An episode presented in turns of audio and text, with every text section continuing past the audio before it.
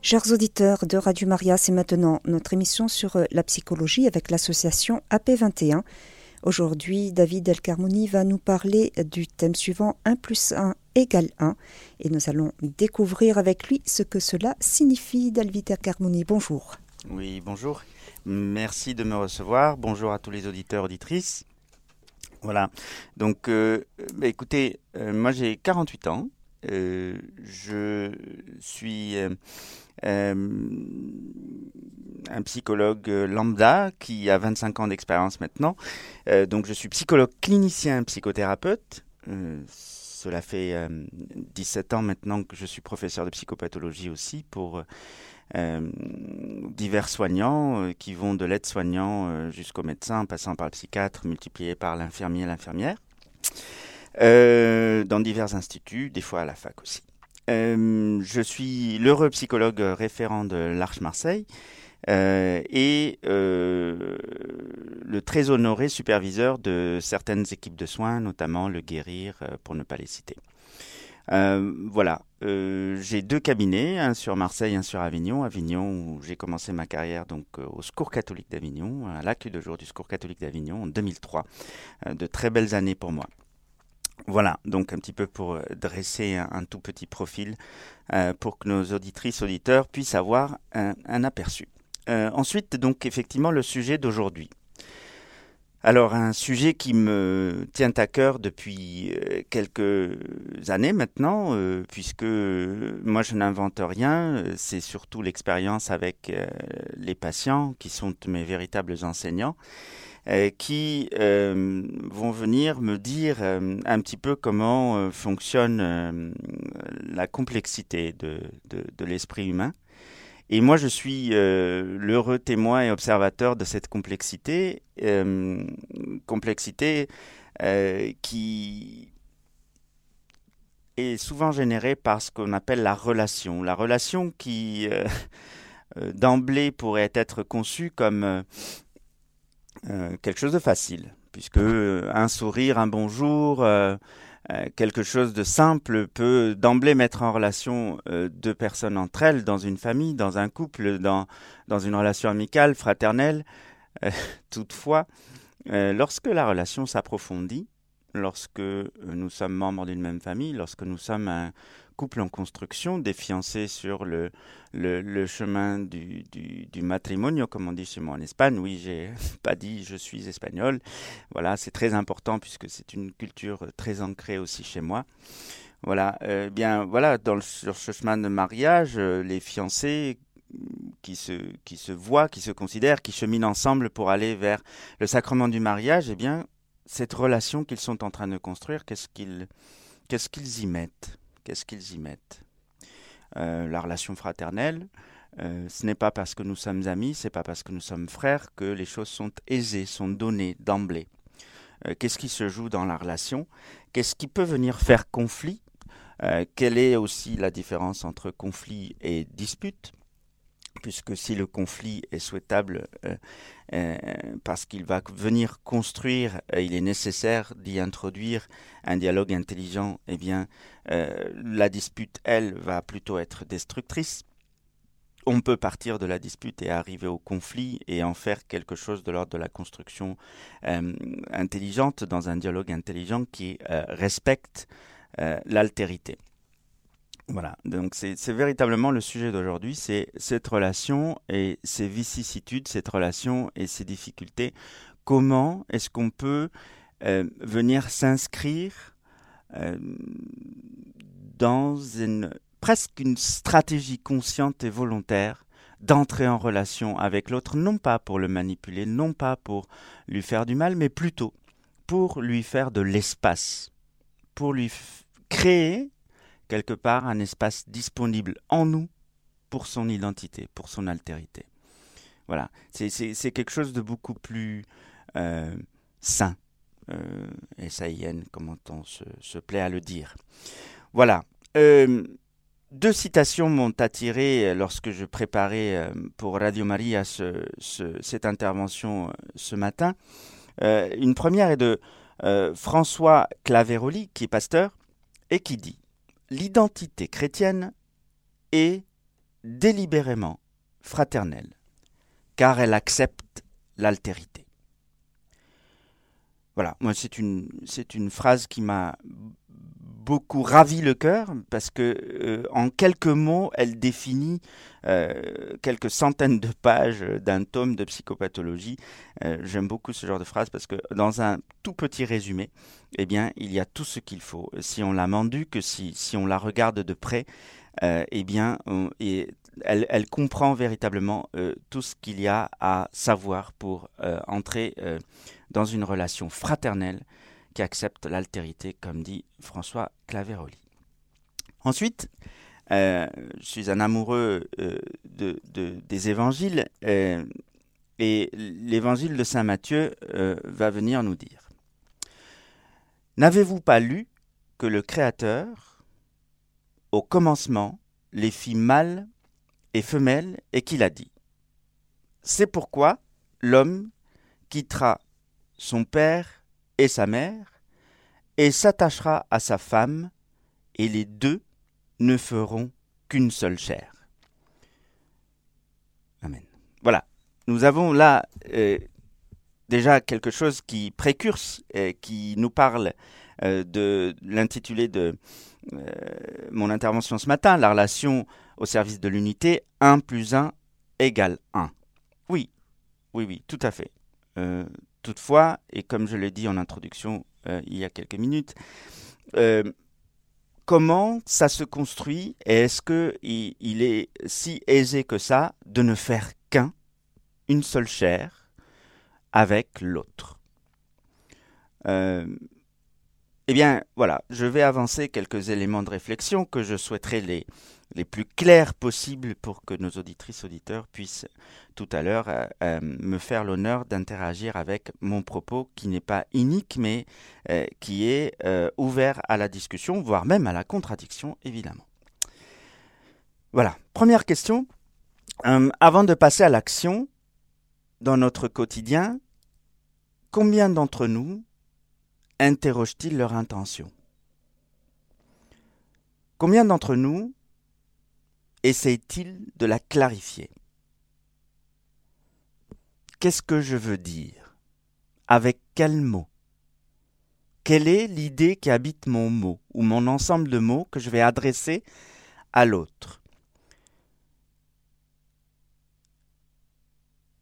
Quel est mon agir? Et cet agir, quel impact va-t-il avoir sur l'autre? Il me semble que c'est saint Thomas qui disait que l'une des plus grandes preuves d'amour qu'on peut adresser à quelqu'un, quel qu'il soit, c'est le choix des mots que nous avons pour lui ou pour elle. Véritablement, combien d'entre nous mettent-ils en mots, en leur fort interne, en leur intériorité, en leur conscience, les intentions qu'ils portent? Pour ma part, j'estime que le plus souvent, nous sommes surtout mus, mis en mouvement, par nos idées, nos représentations, nos convictions. C'est euh, pas du tout un mal. Cependant, il faut savoir que lorsque nous sommes convaincus d'une bienveillance intérieure, ce n'est pas forcément cette bienveillance-là que l'autre reçoit entre la bienveillance que nous portons et celle que l'autre reçoit, il y a énormément d'enjeux. Voilà. Vous savez, une certaine énergie euh, accompagne ce que nous disons ou ce que nous faisons. Dans le jargon psy, on va parler de pulsion, on va parler de cette énergie pulsionnelle euh, qui va, par exemple, pousser un parent à répéter quelquefois à son enfant de ne surtout pas oublier son anorak. Ce parent est euh, convaincu de jouer son rôle, qui est le prendre soin. Bah oui, c'est mon enfant, donc je j'en prends soin. Je lui demande de prendre son anorak. Aujourd'hui, il fait froid et il pleut. Mais est-ce que ce parent s'interroge sur ce que reçoit l'enfant ou l'adolescent? Du témoignage de mes patients, adolescents, je reçois à partir de l'âge de 12-13 ans des des jeunes gens, on me parlera de manque de confiance. On me parlera d'infantilisation. C'est comme si je n'étais pas capable de prendre soin de moi-même. Or, effectivement, à la préadolescence et à l'adolescence, il est temps pour un parent de commencer à autonomiser l'enfant. Autre exemple, nous pouvons être persuadés que le conseil que nous prodiguons est bénéfique pour la personne qui le reçoit. Son épanouissement est notre seul objectif, car telle est notre intention. Nous sommes convaincus à l'intérieur de nous-mêmes qu'en lui disant de faire ceci ou de faire cela, de dire ceci ou de dire cela, eh bien cette personne se sortira de la situation qu'elle nous a expliquée. Bémol. L'autre nous a-t-il seulement demandé un conseil? Ce n'est pas sûr. L'autre souhaitait-il simplement être écouté? Dans la plupart du temps, c'est ce que vont me dire ces personnes qui me consultent et qui me disent j'avais simplement besoin d'exprimer ce que je portais et je n'avais nullement besoin de conseils. Ensuite, un petit peu plus grave, une personne nous dit qu'elle se sent blessée par notre attitude et nous la contredisons car nous sommes convaincus que telle n'était pas notre intention. Nous ne voulions pas blesser cette personne. Nous rendons ainsi son ressenti illégitime. Voilà, hein, nous l'avons blessé, mais son ressenti n'est pas acceptable, n'est pas recevable, alors que nous savons, en tout cas en tant que thérapeute, on sait qu'un ressenti n'est ni un tort, ni une raison. J'ai pas tort de ressentir ce que je ressens, je n'ai pas raison de ressentir ce que je ressens, j'ai juste besoin d'exprimer une réalité intérieure, et cette réalité intérieure, lorsque nous prétendons aimer quelqu'un, cette réalité intérieure est sacrée. D'autres multiples exemples peuvent être ajoutés à cette liste. Ce qu'il y aurait à entendre est que notre intentionnalité prend toujours le dessus, ou en tout cas beaucoup trop souvent. En interne, dans notre dialogue intérieur, elle est un univers bienveillant, ou en tout cas qui se veut comme tel, malgré des fois, souvent, son essence parfois inadaptée à l'autre. Celui qui reçoit peut être mal notre idée de lui faire du bien. Or si l'altruisme est louable, si la parole d'amour sponsale entre époux donc est souhaitable, si l'expression de la fraternité est nécessaire, nous ne pouvons faire fi de l'altérité. Nous ne pouvons pas faire l'économie d'une nécessaire adaptation de notre intentionnalité à la perception de l'autre, au risque de compromettre notre volonté de lui faire du bien. Le dialogue entre mon intention clarifiée et l'identité d'autrui, cet étranger exotique dont je n'ai jamais fini de parcourir les terres inconnues, est nécessaire afin que la bienveillance soit réellement ressentie comme telle. Pour ce faire, pensons consciemment et avec volonté à nous défaire de l'idée que notre conviction de bienveillance est suffisante à ce que notre interlocutrice ou interlocuteur ressente de la bienveillance. Or, la plupart d'entre nous ont un dialogue interne beaucoup plus riche que les échanges avec l'identité de l'autre. Nous semblons privilégier l'idée ou la représentation que nous avons de l'ami, de la fiancée, du papa, au lieu d'aller à la rencontre d'un fonctionnement différent du nôtre je me suis demandé s'il était question de sécurité. Sécurité que nous croyons exister car nous détectons que l'autre nous ressemble. Il nous apparaît comme notre semblable. Cet autre que nous comprenons. Pour illustrer mon propos, quelques phrases clés que nous entendons probablement dans notre quotidien. Je sais ce que tu penses. Je n'ai pas besoin que tu parles. Autre phrase, nous nous comprenons d'un seul regard. Encore une autre, je sais ce que tu veux dire, je te connais tellement. Ce type de posture donne l'impression que nous cherchons à enfermer l'autre dans une conception figée que nous croyons maîtriser, contrôler. Notre réflexe le plus courant est de trop vite comprendre ce que l'autre souhaite dire ou faire sous prétexte que nous le connaissons bien, ou que nous euh, avons vu des situations euh, récurrentes avec cette personne ou ce groupe de personnes.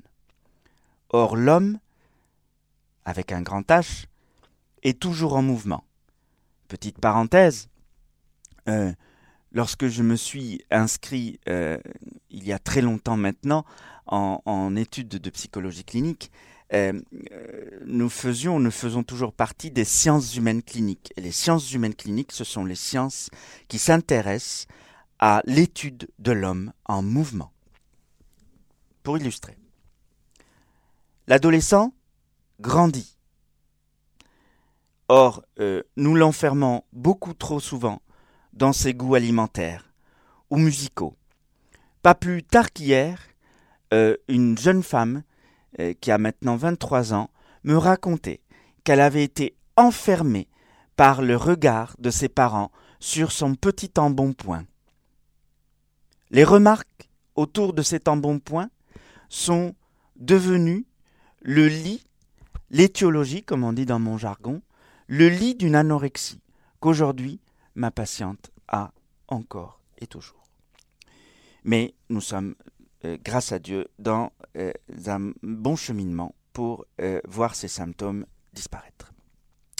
Donc enfermer notre adolescent dans ses goûts culinaires ou musicaux même, hein, ou dans ses comportements qui sont parfois empreints de symptômes. Nous savons qu'un adolescent, une adolescente peuvent être avec des petites attitudes espiègles que d'aucuns appelleront aussi pervers. Euh, nous savons que notre adolescent peut être un peu déprimé, nous savons que notre adolescent peut être en recherche euh, de, de lui-même. Ne l'enfermons pas dans ce qu'il montre pendant son adolescence, car je rappelle que l'adolescence est une croissance qui transforme constamment l'être qu'elle habite. Notre conjointe ou conjoint, pour citer un autre exemple, évolue. Il mûrit nous l'avons connu lorsqu'il avait 18 ans, 23 ans, 30 ans, que sais-je, eh bien, dix ans après euh, euh, ce beau mariage, eh bien, il y a une maturité qui s'est installée. Ce conjoint, cette conjointe ont traversé aussi des situations plus ou moins compliquées. Ils ont peut-être vu leurs parents décéder. Euh, ils ont peut-être changé de carrière. Dans tous les cas, ils ont fait évoluer leur pensée humaine dans plusieurs domaines constamment. Dire que nous connaissons notre conjoint, c'est le condamner à être un objet posé sur un meuble prenant la poussière. Alors tout de suite, on va me dire, mais les personnes ne changent quand même pas du tout au tout euh, par rapport à leur maturité aux situations qu'elles traversent. Je dirais évidemment que non. C'est-à-dire qu'il y a quelque chose de très profond, de très structurel qui va évoluer euh, très peu qui, qui, voilà, cette personne euh, portera toujours la même identité, sauf que les périphéries identitaires, c'est-à-dire que la manière de penser, euh, la manière d'être, la sagesse, beaucoup de choses vont venir s'apaiser, vont venir prendre de la maturité, vont venir prendre une autre consistance que nous aurions tout intérêt à observer, à respecter, parce que cette, cette transformation, eh c'est aussi notre conjoint.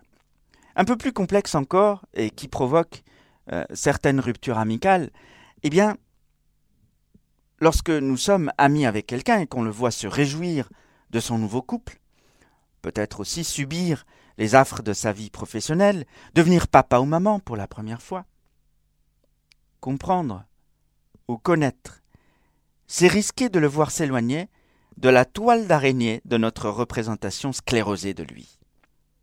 Souvent, cette phrase va venir euh, pilonner la relation jusqu'à peut-être son arrêt, tu as changé, je ne te reconnais plus. Ça sonne comme un reproche alors que lorsque nous sommes l'ami de quelqu'un, nous devrions plutôt nous réjouir de voir cette personne évoluer.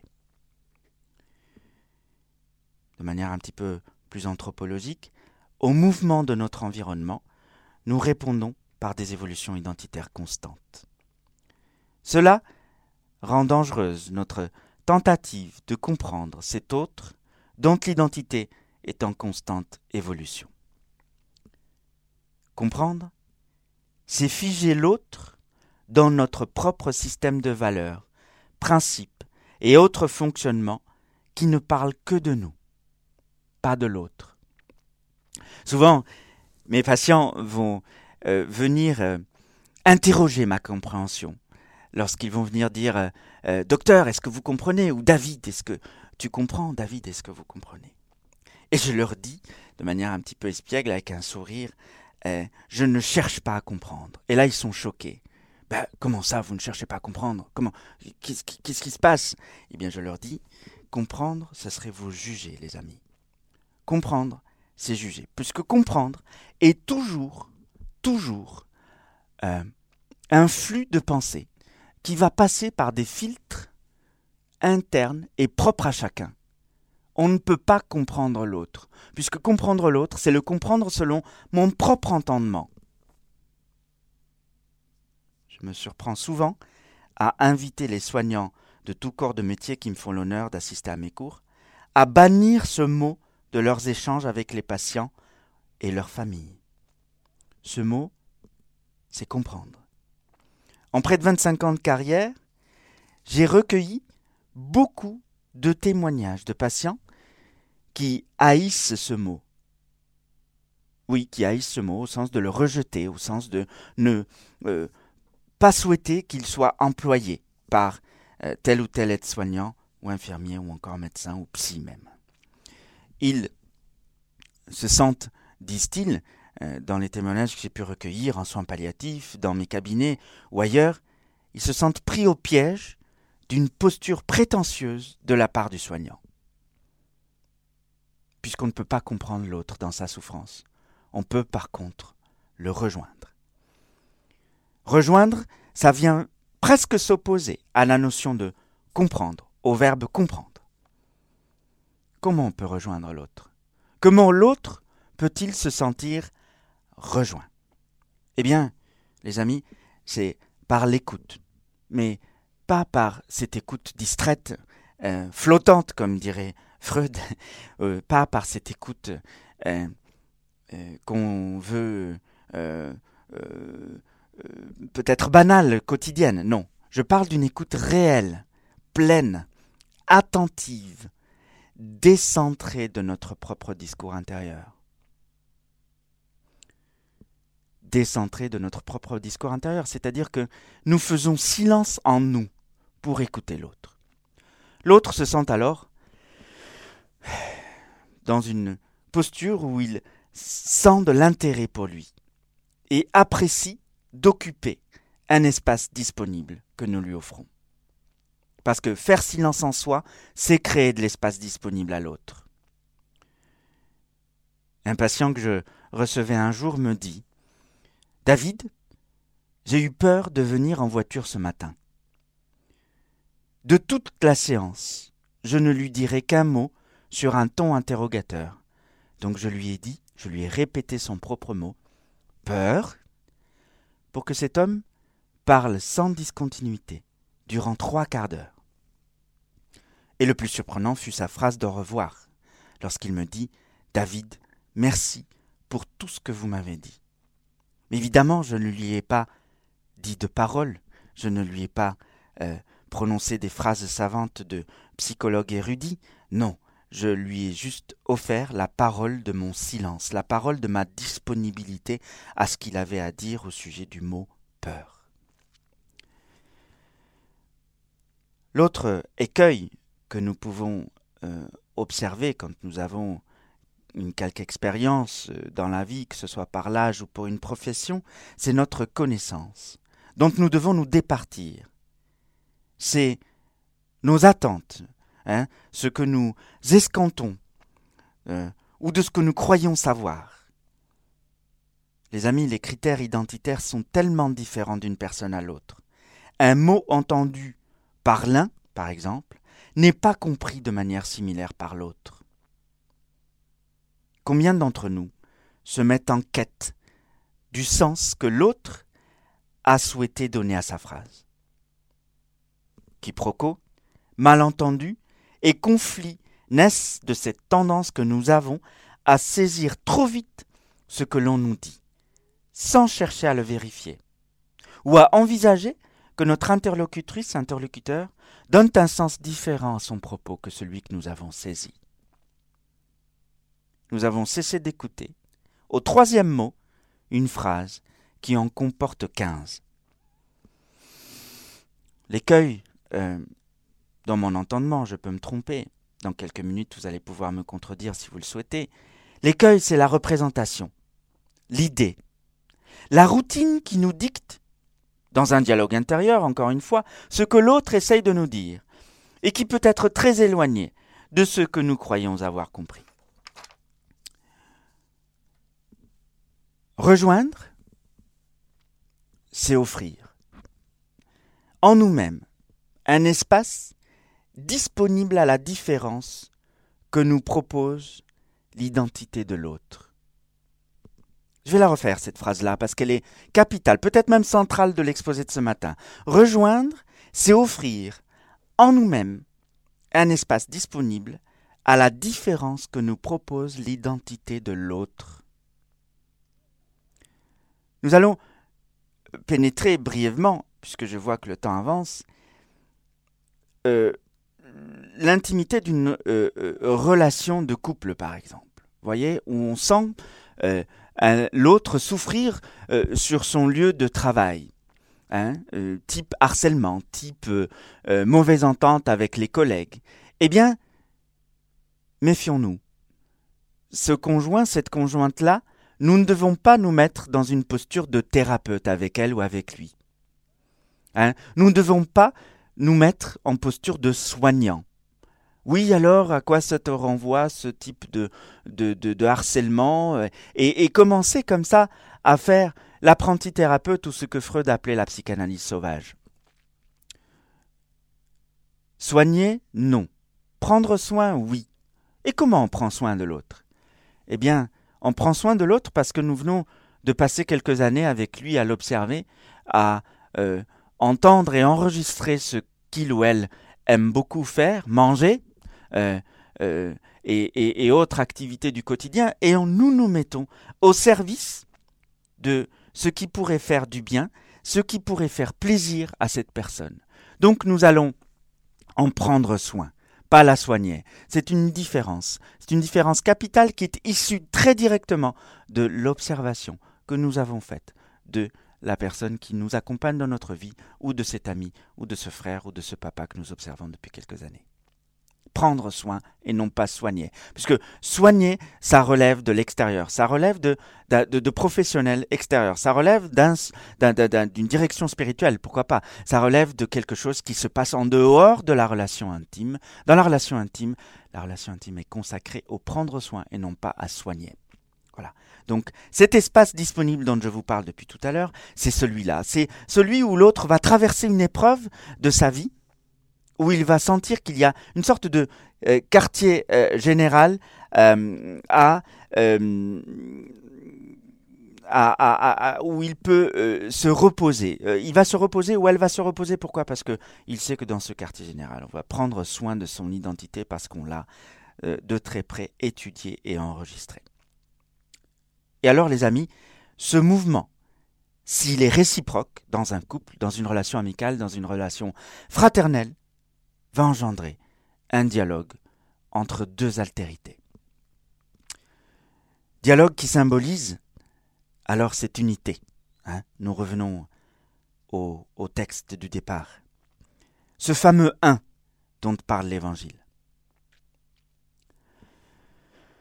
Que cela soit dans une relation amicale, euh, sponsale ou fraternelle, le silence de mon identité et de ma pensée, lorsque l'identité de cet autre que nous prétendons aimer s'exprime, semble incarner une véritable garantie de la rencontre entre deux entités. Deux entités ne peuvent pas faire couple, ne peuvent pas faire amitié, ne peuvent pas faire fraternité si elles ne respectent pas d'abord l'altérité, l'étranger. Deux personnes, deux univers qui, en s'accordant l'altérité, peuvent s'autoriser à construire l'unité. Merci à vous. Chers auditeurs de Radio Maria, vous écoutez l'émission sur la psychologie avec l'association AP21. Aujourd'hui, David El Carmouni nous parle du thème suivant 1 plus 1 égale 1, la relation au service de l'unité. David El Carmouni, nous avons une auditrice qui souhaiterait euh, intervenir. Il s'agit de Catherine. Catherine, c'est à vous. Avec joie. Oui, bonjour David. Merci pour votre enseignement très riche. Merci. Euh, voilà, je voulais vous poser une question par rapport au couple. Parce qu'en fait, euh, lorsque l'un des deux est, vraiment dans le, souvent l'homme d'ailleurs, souvent dans le raisonnement et qu'il essaye de comprendre euh, les failles de l'autre euh, et de donner des conseils, ça, peut finir par, par devenir un, comment vous dire, quelque chose qui tourne sur lui-même. Vous voyez ce que je veux dire? On n'en sort jamais. Oui. Oui, et, oui. Et nous, ça nous a conduit au divorce, mon mari et moi, parce que j'avais de grosses failles et du coup, il passait son temps à essayer de comprendre, à me donner des conseils, et, et ça pouvait pas aller. Voilà. Et oui, parce que l'autre euh, va se sentir impuissant euh, face à la souffrance et, l'un des automatismes euh, que nous allons avoir, c'est tenter de comprendre pour trouver une solution, pour la proposer à l'autre et qu'il aille mieux. Euh, voilà, ça, ça, peut même mettre en détresse le, la conjointe ou le conjoint, mais malheureusement, je, déplore ce que vous me dites, comme vous l'avez subi, ben, effectivement, ça, ça ne va pas venir rejoindre votre identité. C'est ça. Et, et vous, vous, vous, vous, avez réussi à, à, chasser la culpabilité? Oui, en fait, ce sont de séparation quatre ans avant notre divorce, qui a été effectif au mois de mai, ça me ça m'a permis de de moins porter sur mes épaules euh, tout ce que je enfin j'avais l'impression d'être responsable de beaucoup de choses et hmm. et ça, ça m'aide aussi à me à m'aimer moi-même. Vous voyez ce que je veux dire? à m'accepter moi-même. Voilà. Oui, oui. Et, il s'agira toujours dans nos vies de toute façon de dire à l'autre je n'ai pas besoin que tu me comprennes, je n'ai pas besoin que, que tu me proposes des solutions, mais j'ai juste besoin d'être écouté. Ça, ça j'avais pas la force de le dire en fait. Oui. Voilà. C'est pour ça que je vous le, c'est pour ça que je vous le propose parce que vous, vous avez encore les choses devant vous. D'accord.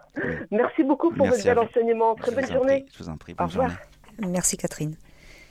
Alors, euh, peut-être juste euh, euh, ce que je viens d'entendre me fait penser à une chanson d'Axel Bauer et Zazie où je crois qu'il est dit je n'ai pas besoin que tu me comprennes mais seulement que tu m'aimes pour ce que je suis. À l'instant ça m'a fait juste penser à cette chanson.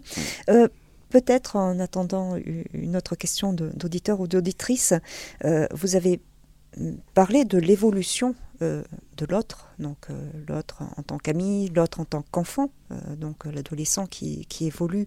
Vous avez parlé de ces, de ces adolescents enfermés dans, dans leur goût, évolution de, du conjoint également, et l'évolution de nous-mêmes. Est-ce qu'on en a forcément conscience Et est-ce que ce n'est pas un paramètre à prendre en compte? L'évolution de, de, de, nous-mêmes, elle est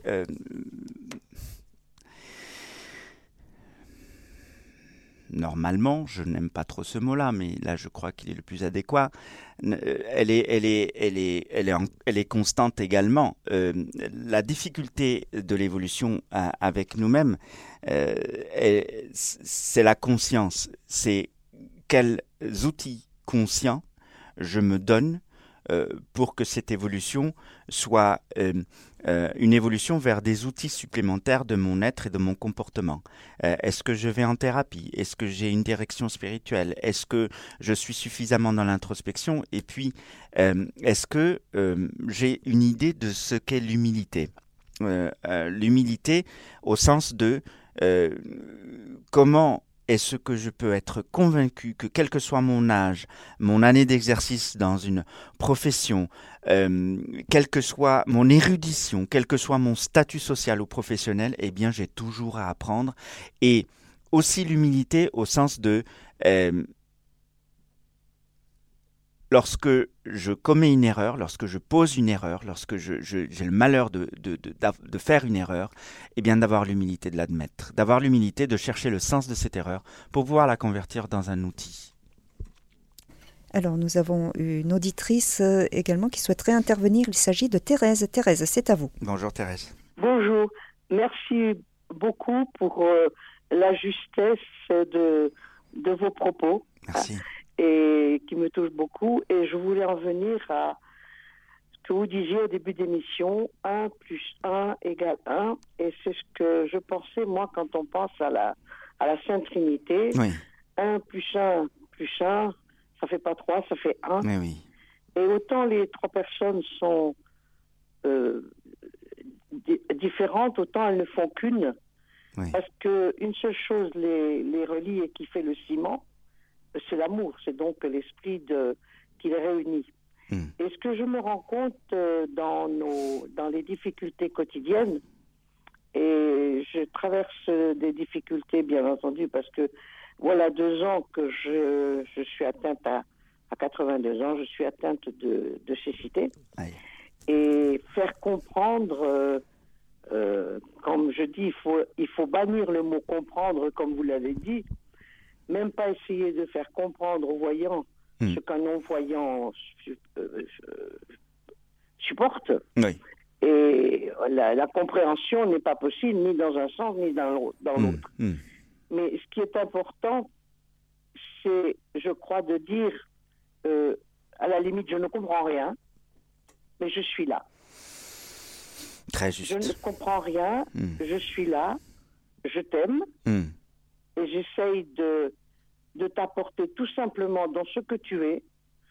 Je t'apporte ce que je suis, même si nous sommes euh, aussi opposés que le Nord et le Sud. Mais je suis là et je t'aime. Et ce qui manque souvent dans les relations entre, entre personnes, c'est ce que c'est c'est la tendresse. Mm.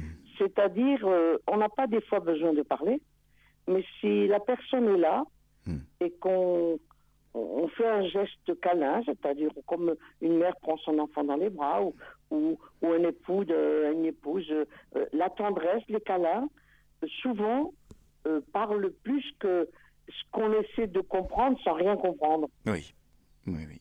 Sachant que c'est un langage universel et, archaïque, le câlin, une maman, un papa prennent le bébé dans, dans, dans, dans, les bras et le bébé s'apaise. Merci beaucoup Thérèse. Ce qui me touche dans ce que vous dites, c'est, et je suis désolé pour votre cécité, ce qui me touche, c'est vous aussi la justesse de vos propos avec la, Sainte Trinité, la Sainte Famille. Euh, il suffirait de mettre un, un bandeau, euh, mais vraiment très fermé sur, sur, sur les yeux d'un, voyant, d'une voyante pour, euh, pour, Oui. pour, pour leur faire vivre à peu près, à peu près, puisqu'en fait, ils vont quand même avoir l'idée refuge euh, que le- une fois que le bandeau sera enlevé, ils vont retrouver leur vue. C'est provisoire. Voilà, c'est provisoire. Hein. Ils vont pas avoir cette panique, cette angoisse complète euh, que, que, que euh, que, que vous vivez probablement.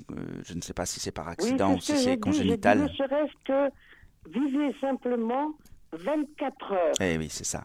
Eh oui, la, la durée. 24 La heures durée, oui. pour à peine soulever le voile du vécu de l'autre. Oui, évi- évidemment. Oui. Et le non-voyant, même chose. Hmm. Et souvent, euh, peut-être euh, trop exigeant vers ceux qui continuent quand même à voir. Parce Hmm. que comment comprendre l'incompréhensible? Oui, c'est ça, c'est ça. Tout à fait. Euh, Et Oui. seul l'amour et la tendresse peuvent compenser les vides. eh oui, oui, je suis d'accord avec vous. Je suis complètement d'accord avec vous. Et Alors, je vous oui, remercie mais je vous en prie. beaucoup Hmm. pour vos propos et la sérénité avec, les ac- avec laquelle vous les avez expliqués. Merci, beaucoup, Thérèse. Une belle journée à vous. Merci beaucoup. À vous aussi. Voilà, merci Thérèse. Alors il nous reste quelques petites minutes. Est-ce que vous souhaitez peut-être ajouter euh, une information, une conclusion à notre émission d'aujourd'hui? Et, et- eh bien, je, vais, parce que bon, voilà, le, témoignage de Thérèse me, touche beaucoup. Ce que j'ai essayé de lui dire, j'espère qu'elle est toujours à, l'écoute. euh, c'est, que, euh, voilà, une fois que cette personne va enlever son, bandeau, eh bien, elle va retrouver la vue et autres. Moi, ce, qui me, ce qui me, me tient, euh, ce, qui me me fait souci, on va dire, souci au sens noble en tant que clinicien et en tant que, qu'humain et chrétien, c'est, ce handicap, cette douleur, cette souffrance de l'autre qu'on ne voit pas. Voilà. Ne, ne, ne, peut-être même qu'on ne ressent pas. C'est-à-dire qu'il y a des gens parmi nous qui sont capables de vivre leur journée euh, sans montrer qu'ils pâtissent de quelque chose. Ni dans leur comportement, ni dans leur euh, humeur, ni dans leur manière de vivre, qui vont même être très joyeux, même être très combatifs et autres. Ça ne veut pas dire qu'ils ne souffrent pas. Et alors, euh, et pour reprendre la thématique d'aujourd'hui, si ces personnes-là, nous ne les mettons pas à dialoguer avec elles en nous gardant de nous dire ah ben la personne est joyeuse, la personne est combative, la personne sourit, la personne fait ceci, fait cela, donc la personne ne souffre de rien. Eh bien là, nous sommes euh, encore une fois dans une très belle erreur. J'oserais même dire, avec une, euh, ce qu'on appelle dans mon jargon une entité nosographique, qu'est la dépression masquée. La dépression masquée, ce sont ces personnes euh, qui passent leur journée à faire du sport, à aller au travail, à s'occuper des enfants, à, rire, à euh, sortir le soir en bar, à sortir en boîte de nuit, à reprendre le lendemain la même journée, et 6 sur 7, voire 7 sur 7, ils sont sur ce modèle-là. De prime abord, et si nous nous contentons de notre compréhension euh, primaire, on va se dire oh, la personne, qu'est-ce qu'elle est combative, qu'est-ce qu'elle est joyeuse, qu'est-ce qu'elle est heureuse de vivre? Au fait, elle est dans l'une des pires l'un des pires tableaux nosographiques de la psychiatrie, à savoir la dépression masquée, sont ces personnes qui peuvent se suicider, sont ces personnes qui peuvent être très très très mal en point et s'effondrer. Voilà. Donc, encore une fois, et pour conclure, gardons-nous de comprendre et allons chercher l'altérité, l'identité, la différence de l'autre pour essayer d'entrer en dialogue intelligent avec elle. Merci beaucoup à Radio Maria et aux auditeurs. Chers auditeurs de Radio Maria, c'était l'émission sur la psychologie avec l'association AP21. Aujourd'hui, David El Carmouni nous a parlé du thème suivant 1 plus 1 égale 1, la relation au service de l'unité. Et vous pourrez réécouter cette émission en podcast sur notre site internet www.radiomaria.fr.